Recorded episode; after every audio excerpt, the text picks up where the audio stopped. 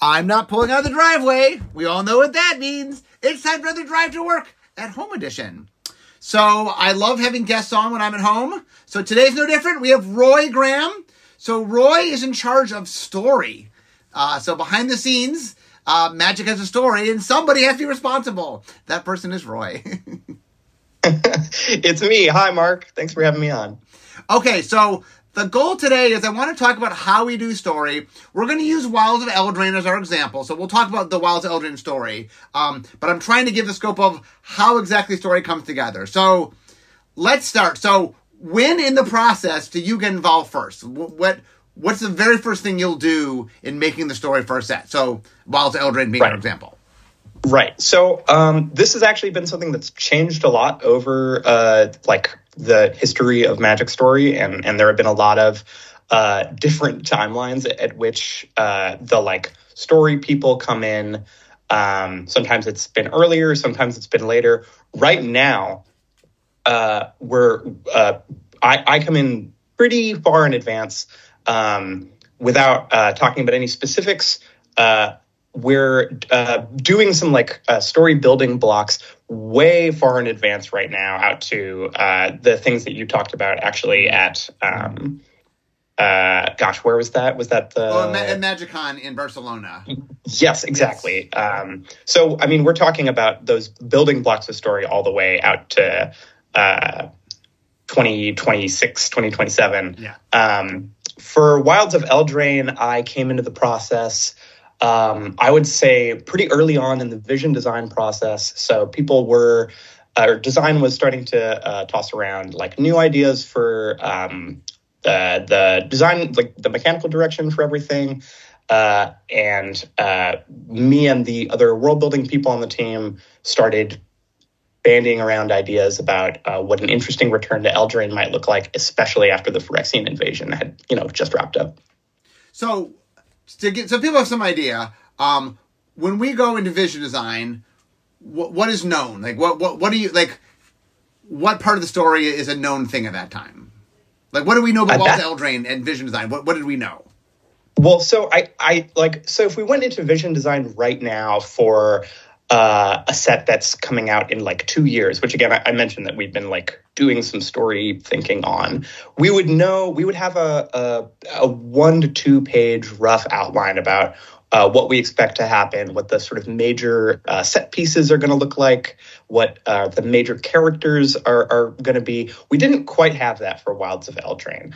Uh, so when we went into Wilds of Eldraine, uh, figuring out the story, we knew uh, Will and Rowan were, were going to be the sort of main focus Uh, of the set, but we also knew that we wanted to introduce uh, a lighter-hearted story, um, something with more room for for whimsy and, and less sort of darkness, since the Kenriths were uh, by necessity pretty uh, messed up by the Phyrexian invasion, considering that they lost their parents. We knew that a, a trip back to Eldraine would uh, have that sort of um, The, the like fun and and uh, whimsical nature that we saw last time we went there, uh, while balancing that with, you know, uh, doing justice to the existing story by t- taking the Kenrith siblings' experiences uh, at face value seriously. So just to give people the idea, I just, um, at the time you started doing the story, were you aware that Will and Rowan were going to lose their spark? Did you know that yet? Yes, yes. At that point, we knew. Uh, and personally, I was... Uh, I was very excited about that because, to me, Will and Rowan are such perfect, like, Eldraine face characters. They're they're uh, everything that the the plane uh, wants to like do in storytelling in a storytelling sense. Uh, and and I also had a good uh, sense going into this story that this would be uh, Rowan's like Breaking Bad, uh, as it were. I, I I knew that she had to. Uh, she had to have a villain turn in this story because that was something that we had been setting up for a long time, and, and we didn't know when we were going to see yeah, her again. So, so real quickly, just behind-the-scenes stuff, I happen to know this, and this might even be pre-Roy. So when we first made the character of Will and Rowan uh, way back for Throne of Eldraine, and then they ended up they ended up showing up before that in um, Battle Bond, but we made, made them originally for Throne of Eldraine. Um, the plan was she goes bad and kills Will, like in the very first story. And then we didn't do that. And so they didn't, she didn't go bad and Will didn't die. And so anyway, it's so funny. Like we, her going bad has been part of her story for so long, but it didn't happen. They took years to happen. So, yeah, I mean, Magic is funny in that way because uh, th- of the way that we we travel so quickly between settings and and uh, switch focuses on characters so much that it can be uh, tough sometimes to deliver on like a full character arc when we only get to see a character, you know, once every year at at most, right? So another thing that's interesting to point out is, so when we made original Throne of Eldraine, there was a lot more focus on the Arthurian part of the set than the fairy tale part of the set. Uh, you can listen to my podcast on Throne of Eldraine for all that story. But um, we knew when we were going back, we wanted to have um, the fairy tales play a larger role than they had the first time. Um, and we knew that we we had the Phyrexian War like right before us. So talk a little bit about like how the focus on the fairy tales meant like we could sort of beat up on the the Arthurian part of the world. Right, yeah. Uh, so we knew that, uh, like you said, we knew that we wanted to focus way more on the, the fairy tale component uh, of, of Eldraine. That's kind of where the like Wilds of Eldraine uh, comes from, and the like set's very uppermost uh, thematic ideas is is that it's you're moving away from the, the courts and the knights and the kings and queens and the things that you'd expect from an Arthurian influence story, and you're moving into uh, the you know thorny, tangled, strange wilderness of Eldraine, which is of course where uh, in that like boundary place, that's where fairy tales happen. Uh, and that meant that during the world building, we knew like, okay, the the courts Uh, can be well and proper messed up, right? Because uh, because we know that we're not going to need to to see them as much, uh, and and this sort of like reflects a little bit about uh, what I was mentioning earlier with the Kenrith story by necessity being uh, a lot darker, uh, not only being you know Rowan's villain arc, but having them both uh, lost their parents. Uh, we we knew that like the, the world would have to reflect that also. Uh, so in you know behind this the uh, scenes of Eldraine, the courts are incredibly messed up. Uh, Embereth is uh, most of the knights, uh, all but a few died in in a, a glorious like three day fight against the Phyrexians that claimed you know tons of lives. Um, The uh, Lothwain was like entirely uh, completed. Uh, the um, floating castle was turned into a, a horrible f- flying uh, death machine that rained oil and monsters down on the citizens of uh, the plain, and, and so on and so forth. Uh, but that meant that like there was you know we had cleared out a lot of a lot of world building safe space.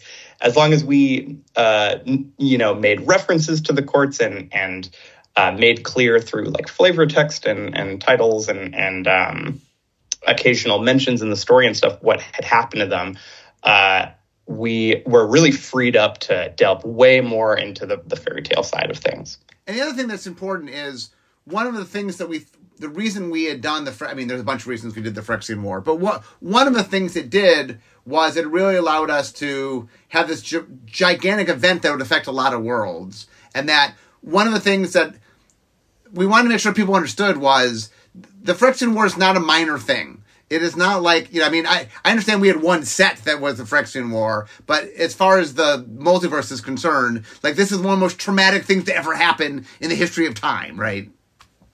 Yeah, and, and we're going to be feeling that, uh, like, if, if you're keeping up with the story, you're going to be seeing the ripples of that for the next, for, like, over the next year, right? Like, the next year of sets and beyond. Okay, so, um, so we knew that the protagonists of the story were the twins. Yes. Um, so, okay, so another interesting part of the story is you guys wove in a very fairy tale element to the story. Um, the, wick- yes. the Wicked Slumber, right? That That's... Straight, straight out of Sleeping Beauty. So, what? How, how did that come about? Yeah, so that was that was an interesting sort of, um, you know, I, I think anyone who is familiar with uh, the creation of, of stories and, and writing and all of that, uh, the, the nitty gritty bits certainly uh, will know that it's not always a, a progression of like, well, first you write the beginning and then you write the middle and then you write the end. And you pretty much just take it in chronological order and see what happens. There's a lot of uh, discovery that happens along the way. There's you do a lot of realizing at a certain point that like, oh, for this uh, to make sense for this character, uh, this other thing needs to happen earlier, or, or they need to have, uh, you know, a a motivating factor that isn't present enough in the early part of the story. Um, and the Wicked Slumber was uh, something that we, so so when we started doing uh, vision and like early world building and figuring out the narrative uh, for Wilds of Eldraine, March of the Machine, you know, obviously wasn't out yet, and the, the cards were still being uh, developed. And uh, the stories were, you know, uh, being written, and we had like a lot of um, outlining and, and a lot of like early drafts and stuff, but they were, weren't quite final yet. Uh, and in the vision design for uh, WoW, it came up at a certain point that we were really interested in having this uh, problem across the whole plane of this, uh, you know, pervasive sleeping curse that could affect anyone from royalty to peasant, you know, fairy to, to human, whatever. And uh, that meant that at a certain point, we we when we were figuring out like, well, how how might this have come about? Uh, why would this have have uh, you know struck the plane now of all times? We stumbled upon the idea of, oh, this is a countermeasure to the Phyrexian invasion that got out of hand.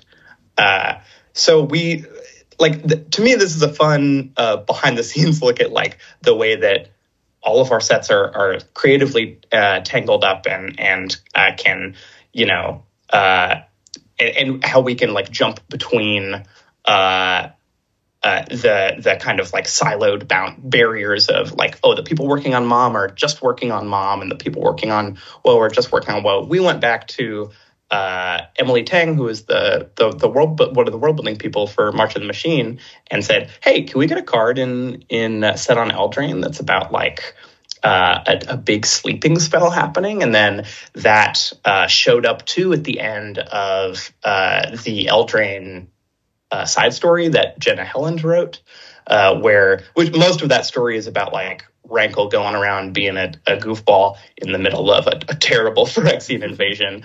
Um, but then you have this mysterious uh, sleeping curse sweeping in at the end, which, uh, again, that's like a side story. It's it's not uh, it, it's it's a hook uh, that, or it, it's a long throw for us, right? Like we, uh, we can pick it up a couple months later uh, and immediately that, have this element of mystery. That's not even a long throw, though. That's a short throw. You're right. Yeah, I guess that's a that's a. We've a we've done long throws. We we've done like. Like original Mirrodin to, to New Phyrexia, that was a, lo- a little bit of a longer throw. Fair enough. Yeah. um. Um. Yeah. So we, we got that stuff in uh sort of in, in the middle of development for for March of the Machine uh, to help set up what was uh, we you know thought would be a cool direction for Wilds of Eldraine. So one of the things that I know we talked about er- pretty early in vision design is the idea of taking the ten archetypes, the two color draft archetypes, and tying them to specific um, stories. And, and once again, you know, our version of the story, but different uh, fairy tale archetypes, if you will. Um, how much did that tie into how the story got crafted? Oh, yeah. Uh, uh, lar- largely. um, it, so I, it, very early on, uh, my goal was to try and um, make it so that all ten of these fairy tale archetypes came up in the main story. Uh, so we so we would have like uh, Will or, or Rowan or Kellen, our, our new sort of uh, we'll, we'll, protagonist. We'll get to Kellen in a second. We'll get to him in a second. We'll get to Kellen. We would have someone, one of our protagonists encounter like, and then they end up lost in Sweet Tooth Village. And then they like, uh, while put to sleep, uh, they meet uh, Neva in the sort of dream space of the Wicked Slumber and all of that. Uh, and that very quickly proved um, foolish. uh, that made things way too difficult, and it made uh, what was already um, a story with a lot of demands on it being both, you know, like fun and whimsical, but also dark and, and you know, about the trauma of war. And uh, it, it proved too much of an ask. Uh, but yeah, well, so, I still... Uh, I do want to point out, yeah, so yeah, Mon- my article on Monday, I actually go through the ten stories, and you did take... Five of the ten do take place in the mains, so and that's... that's you, you did half. That's not too bad. It's not too bad. Yeah, I mean, we... So we... That was my compromise, was half... Five out of the ten uh, show up in, in those five episodes of Wilds of Eldraine. Uh, the other five are sort of implied as, like, happening in the background. And, uh, and uh, when I read the story, my, my favorite take is, uh, you, you into the woods did. uh, so the, the, the, the, there's a musical called Into the Woods that mixes all these different fairy tales. Uh, and the, the through line in that is the, the main character has to get three objects that are tied to three different stories. Um, and so, I mean, that itself comes from fairy tales. I mean, Into the Woods and you were borrowing from the same source material, but it's kind of funny, like, how do we reference it? Well, we need three objects from three different stories. yeah. I mean, yeah. that's, that's the, that's seemed to me the most obvious, uh, structure to, to base the story around. There, there's this great maxim. I can't, I can't remember who originally, um, introduced it to me, but I, I think I read it, uh, in a, a Jeff Vandermeer book called um, uh, Wonder Book.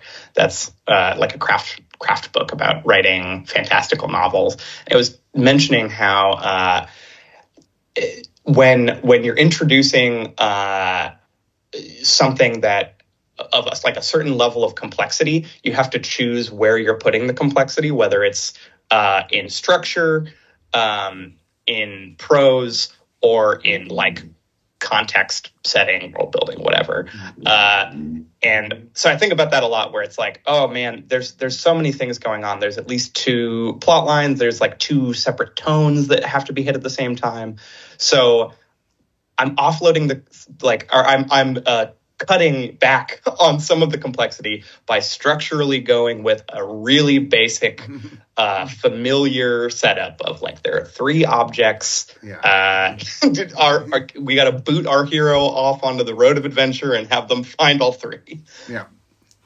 No, it's, it's nice and simple. Okay. So now tied into this, um, one of the reasons, I mean, there were multiple reasons, but one of the reasons for the disparking, the sparkening, if you will, is, Uh, the abil- or, or, or the Omen Path. I, I guess the Omen Paths are part of the big thing. One of the reasons for the Omen Paths was it allowed us to have characters that weren't planeswalkers that could have some continuity of story.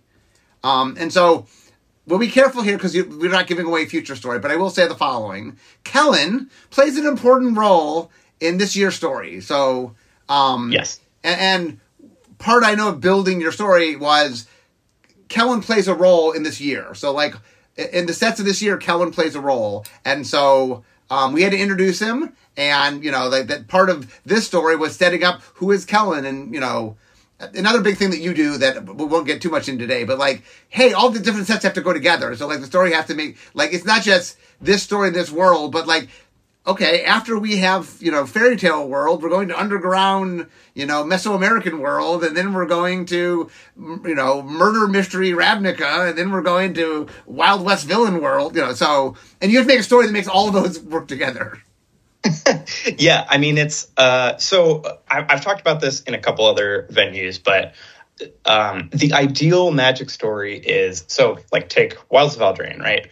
Uh, on its own, it should be you should be able to read all five episodes of that story and come away with it feeling satisfied, like having not read March of the Machine, having not planning to read Lost Caverns of Ixalan. You should still feel like you, uh, well, I'd say get your money's worth, but they're free. So uh, you should feel like you, you enjoyed your time in that story, right? Uh, that's, that's one level of it. Uh, you also want... up the whole uh, year to feel not not like reliant on story to story, but but interconnected, feeding off of uh, each, you know, the story that comes before or the story that it's leading to. You want them to feel like by the time you get to our Wild West world, uh, and this, I guess, I'm just I'm not talking abstractly anymore. I'm, I'm uh, being specific about like the next, you know, when you see Kellen. And and I can I think I can say he will he because canny story readers will have just figured this out from what we've already uh, given them.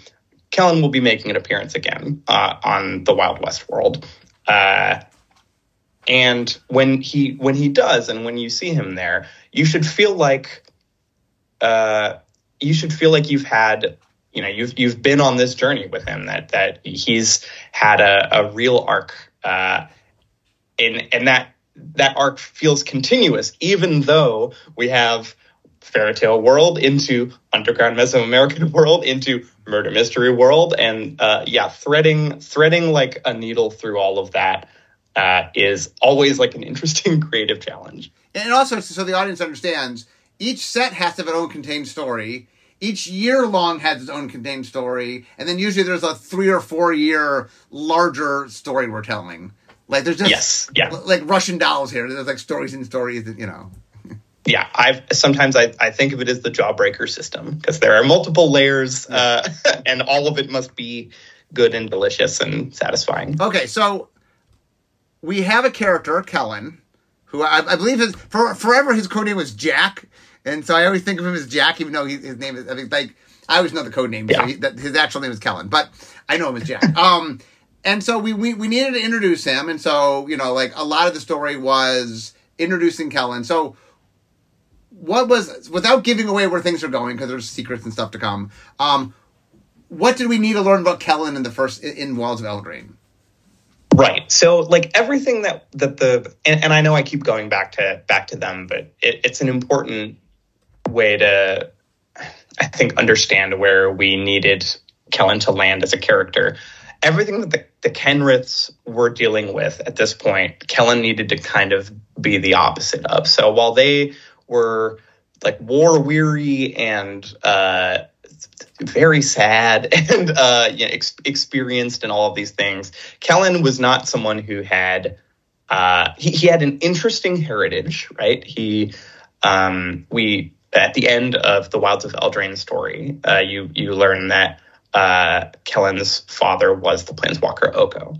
Uh, so, so he has a, a interesting, uh, interesting heritage, uh, like, Uh, you know, uh, a a blood that uh, is not entirely human. He's he's half fae, but he himself has not. He's not uh, coming in as uh, a like brave, uh, experienced, badass adventurer, right? He's uh, and and that's actually out of the ordinary for a lot of Magic characters. Normally, when we see uh, when we meet like a new legend or something like that, Uh, they are at the height of their like coolness, uh, and Kellen was an interesting line to walk, where we we knew that we we wanted him to have this youthful, uh, idealistic, uh, sort of golden-hearted optimism um, that hadn't been that that only feels possible a lot of the time when when you haven't uh, you know had your heart broken by the world yet. Uh, and that's why, by the way, the reason he had the name Jack, I think, is he is a lot archetypally like Jack of Jack and the Beanstalk, who starts the story very optimistic and, you know, like, he he hasn't experienced anything yet. And it's sort of like, and I don't know if those know the story of Jack, but like the Beanstalk's the beginning. Like, there's a whole bunch of Jack stories. That's just the, probably the most famous story with that character. But he goes on to many, many different adventures and stuff, so. Yeah, and and similarly, uh, this Kellen is, is, you know, intended for the same sort of fate. Uh, but starting off this story is is really this, um, like, he, he didn't even, there, there's a, a great line in the first episode of the uh, Wilds of Eldraine story about how, like, even the Phyrexians never came to Orangeshire, which is the mm-hmm. town where he grew up, because there's just nothing there but sheep. uh, so having Kellen be this, like, it, it, he's not a blank slate, because he has a lot of personality uh, that is... He has a lot of, like, character. Uh, he's not coming in just ready to be molded by the world. Uh, but he's he's this, having him be this, like, you know, very youthful, uh, young uh, character so early on in his uh, sort of hero's journey uh, means that we have a, we had a lot of room to to like grow with him, right? We can we can really take him somewhere over the next year of stories. So here's a question for you. Um, yeah. When did you decide to make Ruby his sidekick in the Wilds of Eldraine story? Oh, interesting. Um, so uh, Ruby, initially it was um, a, a marriage of convenience uh, in me trying to cram in as many of these fairy tale archetypes as I possibly could into the main story. Um, but then uh, when I was talking to our writer for Wilds of Eldraine, uh, Kira Arseno Rivera, uh, we pretty quickly figured out that Kellen needed um, a foil uh, while he was out on this, um, you know, uh, plane-spanning adventure, uh, fighting witches and uh, nearly freezing to death, uh, having all sorts of other misadventures. Uh, he really needed someone who had a more down-to-earth idea about what, what the world was and what to expect, and, and wasn't purely operating on like fairy tale protagonist logic uh, most of the time. Yeah. Um, there's a and and Ruby sort of came out of that, um, uh, along with you know I think uh, with all of these ten um, story tell or story archetypes that you know your article is going to talk about in more detail. Uh, we were trying to put like whatever we saw the the magic spin uh, on all of them, and having uh, Red Riding Hood be um, not a sort of like helpless victim, uh, but be a, you know, savvy, cunning, smart, tough, uh, you, you know, young, like young girl, but uh, one who has her feet very firmly planted in, you know, reality and, and refuses to uh, be pushed around by wolf or otherwise, uh, became uh, like really appealing to us when we were figuring that out. So since we're we're almost done here, any component of the story that you that we haven't talked about that you thought was like sort of a fun component that you're you're glad that you got into the story? Uh, there was so this.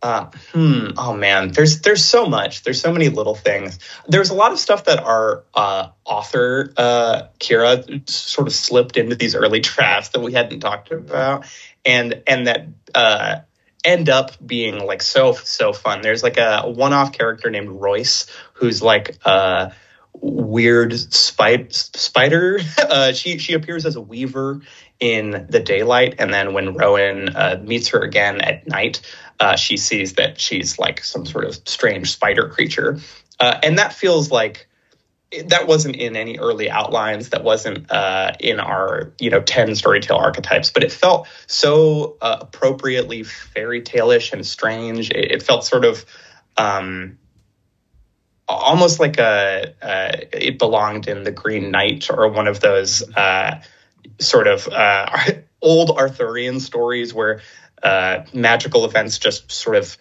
come about uh, if you're sufficiently deep in the wilderness. You also put on a good point.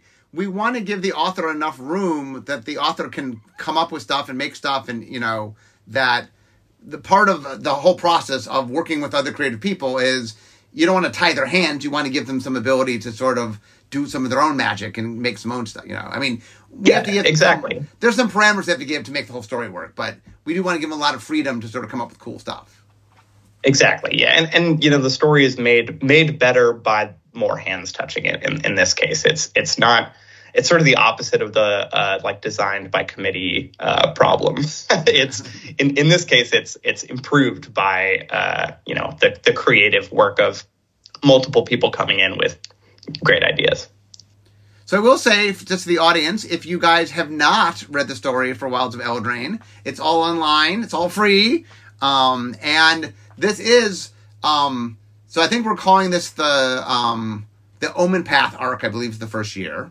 Yeah, that's um, it. And so there, the stuff here matters. We're going to see more of Kellen. Uh, there, anyway, there's a lot of things teased at that will come to be. Um, so if you've not read it, I, I just want to say that part of having uh, Roy on is to those that listen to my podcast that aren't story people, hey, there's a story. And um, I know sometimes you just play and read the flavor text, but you, you actually can read the stories, so...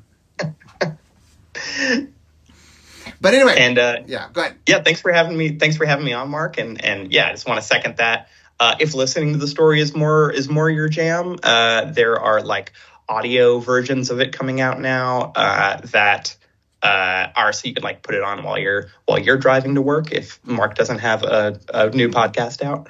Uh, there's a, there's a, a story podcast uh, led by uh, Harlison and, and Natalie, two wizard people who talk about the story and like kind of geek out over it in a fun way. Uh, so there's a, there's a lot of fun ways to to get involved in the story if uh, you don't want to necessarily just pull open a browser and read it. Well, I just want to thank you for being with us, Roy. Uh, and guys, we are at my desk. So we all know what this means. It means this is the end of my drive to work. So instead of talking magic, it's time for me to be making magic. So once again, Roy, thank you so much for being with us. Thanks, Mark. And to all you, I will see you next time. Bye-bye.